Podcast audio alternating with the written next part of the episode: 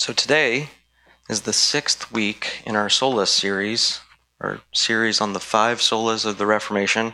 The reason there are six weeks is we had an introduction and we talked about what the Reformation is and who the reformers were and why it happened, and then we we've been covering the different elements of of the solas and we started off with sola gratia, which is by grace alone, and we moved on to sola fide, which is by faith alone. That is, we're saved only by grace, we're saved only by faith. Finally, we looked at what the object of our faith is, the person of Jesus, and then we looked at how Scripture is the only thing that matters. Sola Scriptura. It's the only. It's the only way that we know clearly, succinctly, and perfectly what the plan of salvation is for our life. And so today we land on the last of the five solas. You can arrange them in different ways. You don't have to cover them in these particular in this particular order. But the reason I did so is that all of the previous solas describe the nature of our salvation, and today we're going to be looking at uh, not not the means and not the manner of, but rather the motivation for. So earlier we looked in sola gratia and sola fide that by grace we're saved and by faith we're saved. And that's how we're saved. That's the manner of our salvation. But today we're going to be looking at why. Why are we saved? What, what's the reason behind all of this? This is where we see the God exalting aspect of the gospel. That it's not just enough to believe that Jesus came and died on a cross and that's you know some good information and to agree or disagree with that but rather that the gospel itself has been established and worked out by God Himself to bring glory to His name. And so I'm going to use the word glory, but that means a lot of different things. That means worship, means honor, means adoration, like we adore something. We sang that this morning. means respect, it means praise, it means blessing, it means attention being present to the Lord. The reason we have a time of rest every week is not to just stop working, but rather to turn in, an, in a very purposeful way to God and, and to be with Him. And so if you want to grow as a worshiper this morning, you, you, you say, I don't really like worshiping. I don't really see the point of singing. I don't really see the point of raising my hands during worship or shouting or clapping. I don't really see the point in sacrificing all of my life, not just singing, but rather worshiping with everything in my life. If you are having difficulty with that, then I would encourage you to always pay attention when I speak, but ex- especially this morning. so, why were we created? Well, Genesis, uh, definitely not uh, chapter 6 sometimes you make errors when you're putting together PowerPoints. Genesis, God saw all that he had made, and behold, it was very good. And so here, God is creating things, he's, he's forming.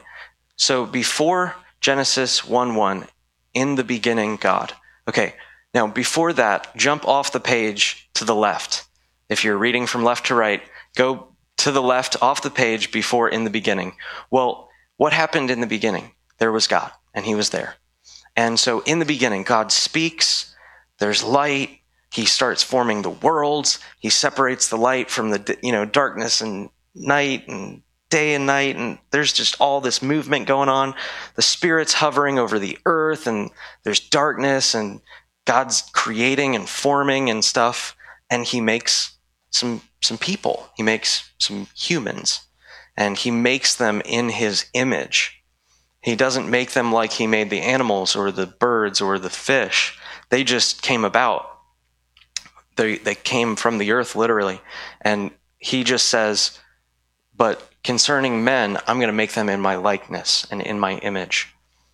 And so God takes stock of what has happened, just like you might taste your food after you get done cooking, or look at your painting when you're finished, or sit on a chair that you've just made uh, to test it out. God sees his creation and he says that is good. And after he gets done making man, he says that it's very good. And so the Westminster Confession, the shorter catechism, question number one begins with the question What is the chief end of man? Um, the the chief end doesn't mean like what happens at the end of man. It, it rather means what's the purpose. Like if I'm doing something to, we say in English, to this outcome or to this end, it means what is the purpose of that thing's existence. So the, the answer is that man's chief end is to glorify God. That means to bring him glory, to give him worship, and to enjoy him forever. And it's my it's my purpose this morning to convince you that those are not two things, but those are one thing. Okay? And and we're going to see that and and hopefully I'm going to make that clear. We were created to worship God and to enjoy him and you cannot worship God without enjoying him. There's no there's no way to do so. We were created to behold him. We were created to have fellowship with him. Adam and Eve, they were placed by God in this garden, and it said that God would come down in the cool of the day. Literally, that word means the spirit or the mist or the cool of the day. When, when the day's ending and Adam and Eve are resting from their, you know, running around in the garden and picking fruit or whatever they did, and God comes down and he spends time and he walks and talks with Adam. And so he is is there's this fellowship that existed between God and man.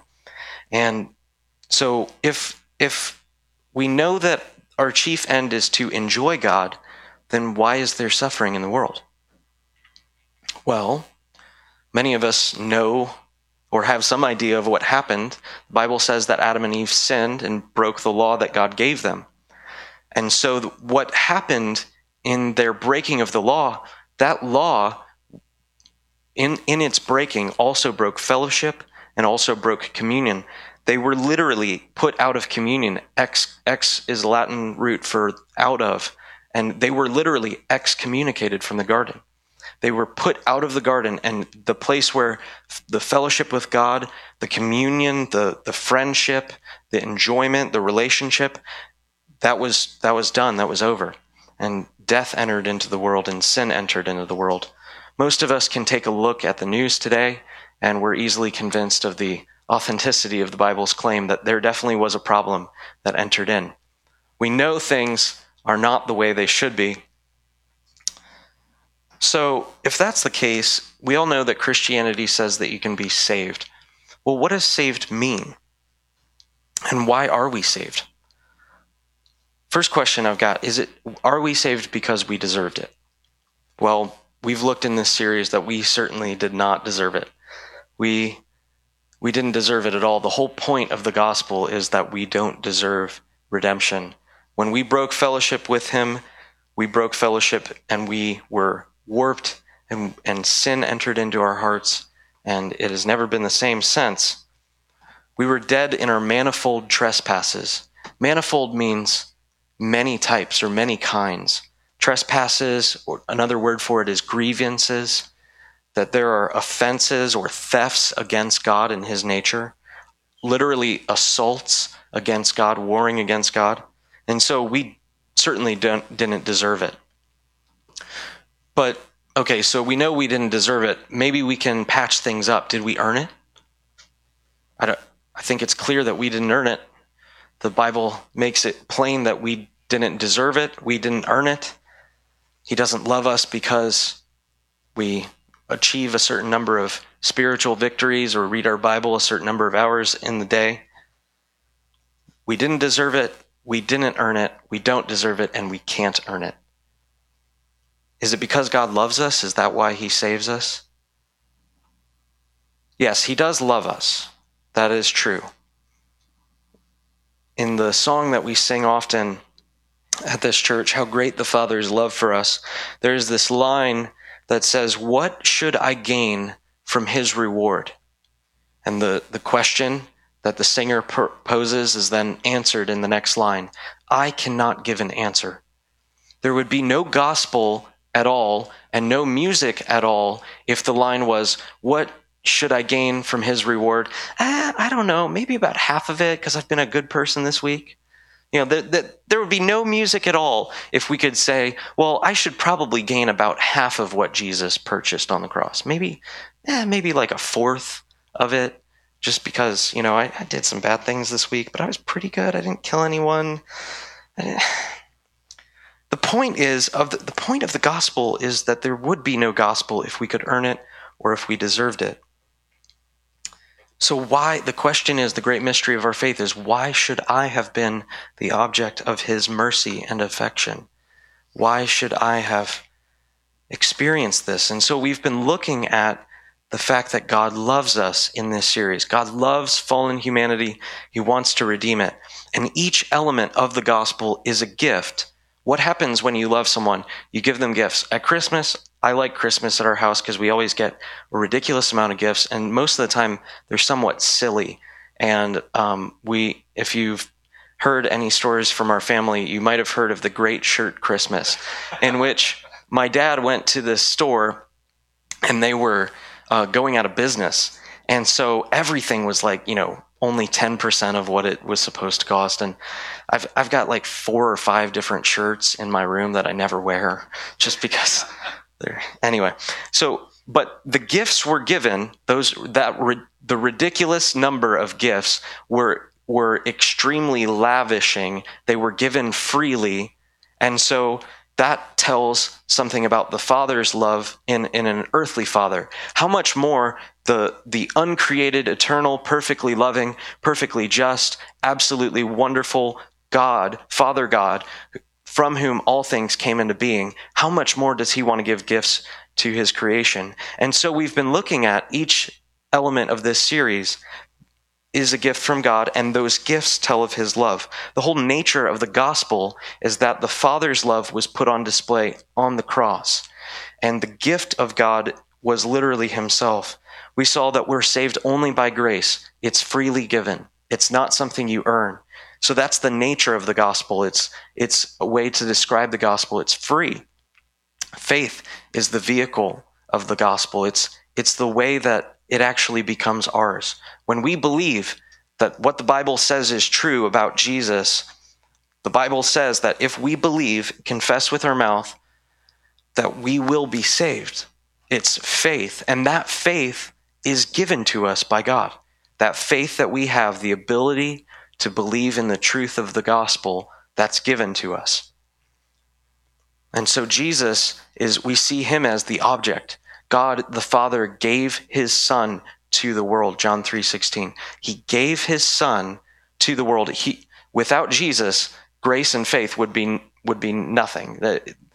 Just the ability to receive freely from God something without having the sufficient payment for our sins on the cross being taken care of.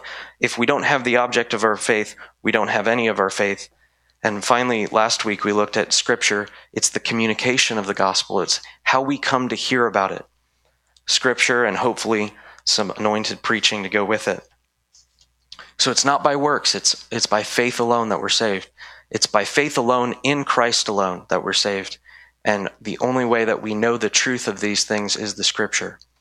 And so here, just as a minute ago, I urged you to jump left off of Genesis 1 1 we're going to do that again. If you can imagine a time where there's nothing, the world doesn't exist, the stars aren't there, the planets are not moving, there's, there's nothing going on, there's nothing that exists, it's just God. And the, the scriptures teach that God existed in all eternity in perfect communion. The Father, the Son, and the Holy Spirit, they each love each other and have fellowship and friendship.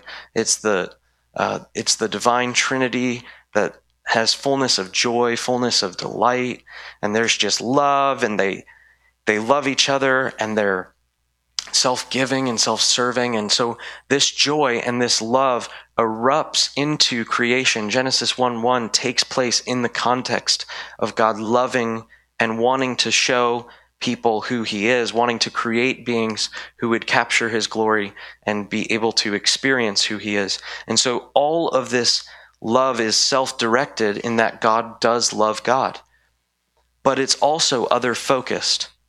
Okay, so it's it, it is a real love. It's not just some selfish me kind of, you know, taking care of my own stuff, my own needs or anything like that. It's a righteous love, and it's a it's a it's a uh, self or self uh, other other focused love. And so if you want some clarity in that, Proverbs 8 is a great place to turn. It says that the Father and the Son were living together at the beginning of creation and It's just a beautiful passage. But when we think of God's love for us, we first have to think of God's love for himself. And that might sound like a new concept to you this morning, might sound like an even strange concept, but I'm I'm certain that I'll prove it to you by the end of the day. The Father loves the Son. John 3:35. Jesus is speaking and he says, "The Father loves the Son and has given all things into his hand." John 5:20. For the Father loves the Son and shows him all things that he himself is doing. So the Father God, he loves Jesus, and we know that human fathers take delight in their children. How much more the perfect Father, the one who has never flawed. It says literally, as we said in the creed this morning, light from light. It says that, that God wraps himself in light. What happens when you wrap yourself with something? You, you're, you're putting a shadow around something that's brighter. The, the veil that was over Moses' face when he was, his face was shining in glory. That's what it means. Jesus is, or the Father is, is taking light, and that is what is covering himself so that when we look at God, we don't just vaporize. That's the, who this God is. He's perfect. There's no sin in him. There's no evil in God. And so this doesn't even scratch the surface. When we look at Mark Violet and his little son Max, when you look at that and you see how much Mark loves Max, that doesn't even pale in comparison to how much the eternal Father loves the eternal Son. And it never can, because the Father and His love is eternal and, and infinite, and the Son and His ability to receive that love and ability re- to return that love is infinite and eternal. That's amazing. And so, this is the love that exists, and that God is this is the context in which we're cre- being created and redeemed. And the Son also loves the Father John 14, 31, Jesus speaking again. But so that the world may know that I love the Father, I do exactly as the Father has commanded me. Jesus perfectly obeyed the will of the Father at every moment of his life. He never broke any element of the law. And not only that, but he also demonstrated the nature of the Father. Okay, what does it mean to demonstrate the nature of the Father? John 17, 24. For you loved me, speaking to his Father, Jesus is praying, before the foundation of the world. In John 17, he's, he, which we're going to get to in a moment, he is, he's praying to the Father, and he's saying, I have declared your name. What does it mean for Jesus to declare the name of the Father? It means that by Jesus' actions, by his speaking, his teaching, his demonstration of miracles, his anointed preaching, his uh, run ins with the legalistic religious system of the day. In everything that he did and in everything that he said, Jesus perfectly demonstrated the nature of the Father. When you see Jesus opening blind eyes, that's what the Father is doing. Okay, when you see Jesus opening deaf ears, that's what the Father wants to do. That, that's what the Father is about when you see Jesus stooping and, and picking up uh, beggars who are blind and who are broken and who have nothing, and when you see the eternal Son of God come down and pick those people up, that's what the Father is like. And so the Son does perfectly what the Father wants him to do. And not only that, has made it clear to humanity through the Gospels what God is like.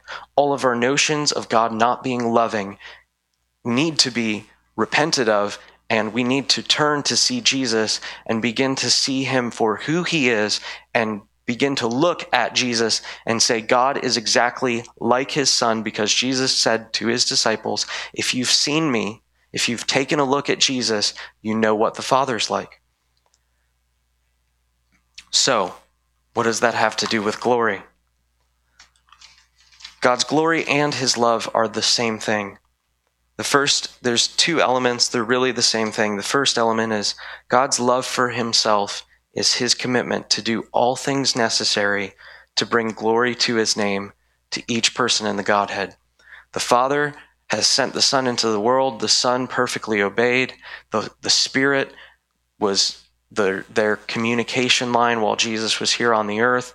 And Jesus has established his church. The Spirit is preparing the bride, and Jesus is one day going to return to this earth and give the kingdom. He's going to hand it over to his Father. And that is what this is all about. And God's love for himself overflows into his love for us. The second element is God's love for us which is an overflow of his love for his own name, is his commitment to do all things necessary to give to us what is deeply and infinitely satisfying, and that is himself. And at this point, here's where you begin to test whether or not you have rebellion in your heart. If you think it's ridiculous for God to seek his own glory, then that means that your heart is still in rebellion to him. If that sounds at all wrong to you, that it's okay for God to love himself and want to magnify himself, then you haven't seen who he is yet, and he's offering you a chance to see him. Glory and love, there is no confusion or no difficulty in the heart of God to want you to experience his love and for his name to be glorified. And whether uh, whether he wants for you to glorify him or to receive his love, that is the same thing. When you receive his love, you begin to worship. You begin to experience who he is. And so glorifying God is the point of his love. John 5:20. We we looked at this a second ago, but we only looked at the first part. I wish you could have been there in my room yesterday as I was mulling over this content. Uh, I the first time I saw this, I laughed. The second time I saw this, when I came back to it again, I cried. The third time I went into prayer for you guys that you would get it this morning. Because when you see this, it just, I mean, it just begins to pop up everywhere in the scripture. You're going to be ruined forever. You're going to see the glory of God in, in the scripture everywhere you go. John 5:20, we looked at the first half. For the Father loves the Son and shows him all things that he is doing. What is he talking about there? He's talking about he's doing a miracle. He just did a miracle and he's ju- he's giving the justification for why he does signs and wonders and miracles. And then the second half that we didn't look at, and the Father will show him greater works than these so that you will marvel. The point of Jesus doing miracles is so that you will marvel. What does marvel mean? It means to be awestruck. It means to be full of wonder. It means to be caught off guard with the goodness of God. It means to be overcome with how wonderfully loving He is. Words fail to even be able to describe what He's talking about. He wants you to marvel at the demonstration of who God is. Ephesians 1 5 through 6. In love, He predestined us to adoption as sons through Jesus Christ to Himself according to the kind intention of his will, to the praise of the glory of his grace, which he freely bestowed on us in the beloved. The gospel is right there in both of those sentences. This, the last part is freely bestowed. That's grace. It's faith in Jesus Christ. In the first part of that sentence, we were predestined. And what does it say? It predestined means that God chose us to be redeemed, and He chose us from eternity past. There was never a time. If you come to know the glory of Jesus in the gospel, repent and believe and turn to him in faith, that proves that there was never a time that God did not love you. In love, he predestined us to adoption. And, and that means we get to be children of God. We're adopted into the family of God. I mean, what is, I mean, we don't even get that. And so when I saw that yesterday, I just it was it, I was I was a wreck. That brings us to our main text today, John 17. If you have your Bibles, you can turn there. This is as we mentioned before, this is Jesus' prayer right before he's about to go to the cross. And I'm just going to comment after we read each verse. We're going to be in John 17, verses 1 through 5. Jesus is, the context here is that Jesus is talking to his disciples. And after it says, Jesus spoke these things, and lifting up his eyes to heaven, he said, Father, the hour has come. Glorify your Son, that the Son may glorify you, Now, what is he doing here? He's praying. He's praying to the Father, and he's asking the Father to glorify him. What does that mean? Verse 2 Even as you gave him authority over all flesh, that to all whom you have given him he may give eternal life. Verse 2 says something about eternal life. Most of us believe that eternal life is not going to hell, but rather going to heaven. And that's true. It is about that. It is about not not being punished forever and ever, but there's more to it than just getting out of hell. Verse 3 it says, "This is eternal life that you that they may know you, the only true God, and Jesus Christ whom you have sent." Eternal life is not just about getting into heaven, it's about knowing God. Before we see who Jesus is, we don't know God. We have no fellowship with him. And before we repent and believe in the gospel, there's no way for us to understand who God is. Verse 4 I glorified you on the earth, having accomplished the work which you have given me to do. Verse 4 means that Jesus, again, as we mentioned before, he demonstrated the nature of the Father. He accomplished the work. Okay, now here's a here's a really hard question. Jesus has not been crucified on the cross in this chapter. He has just taught his disciples some last stuff. He knows where he's going, and he's praying to the Father in verse 1 here and in verse 5 he's asking the Father to begin the crucifixion sequence, the sequence that's going to lead to his death. And so what, what's happening in verse 4? He's saying, I have accomplished the work that you have sent me to do. What work was that? That work was demonstrating the nature of the Father, that the Father loves you and wants you to be reconciled to him. That's the work of, that Jesus was sent to do. Now, I'm not at all saying that the cross wasn't important or that the cross wasn't the end goal, but just as important as the cross was the nat- was the demonstration of what the Father, what his relationship was towards sinners and sick people and people who don't have it right and all together and people who've got it, you know, completely wrong and all screwed up. Jesus said that I didn't come for the healthy, but I came for the sick. And so the cross is the ultimate expression of the desire of the Father to be reconciled to his creation, but all of the things that led up to the cross were just as important and were just as necessary so that it was perfectly clear that we did not miss it. It wasn't that Jesus just had to die and, you know, experience a lot of pain. That pain was penalty for our sins, but in the midst of all of that, it's done in the context of the Father wants you to be redeemed, and He's made a way for you to be redeemed. Verse 5 this is Jesus' desire. He says, Now, Father, glorify me together with yourself, with the glory which I had with you before the world was. He's asking the Father to begin the crucifixion sequence. This is the desire of Jesus the desire of Jesus at this moment is I want these people who have sinned, I want them back. Father, it's time. Let's do this. That's what his desire is. Jesus was not like avoiding the cross and like, oh, I really don't want to do that. It's on my task list, but if I could, maybe I'll just hit delay on that a little longer. No, Jesus earnestly desired and wanted you back. And that's what the cross is all about. If you want, you can skip to verse 22.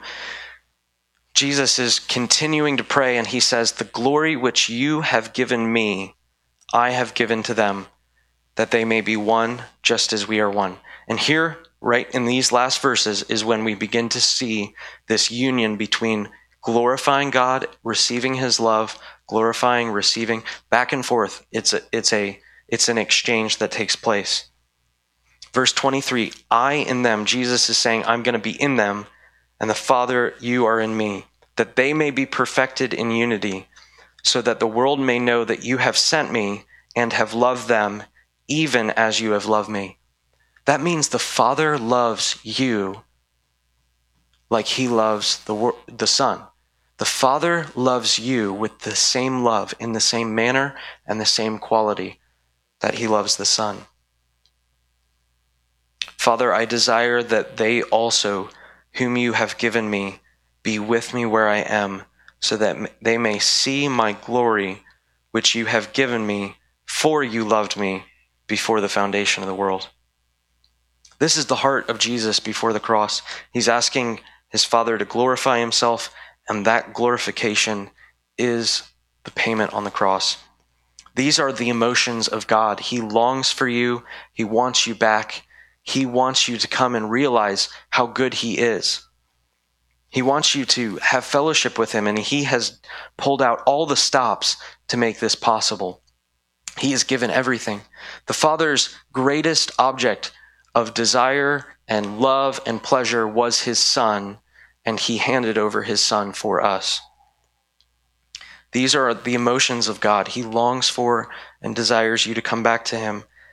So my plea with you this morning as we begin to take prepare to take communion, the communion that we take this morning is a sign of our fellowship with God, and that fellowship is available to you if you do not know God this morning and you do not trust in Jesus that fellowship is available. If you give your life to him, he's promised to give you everything.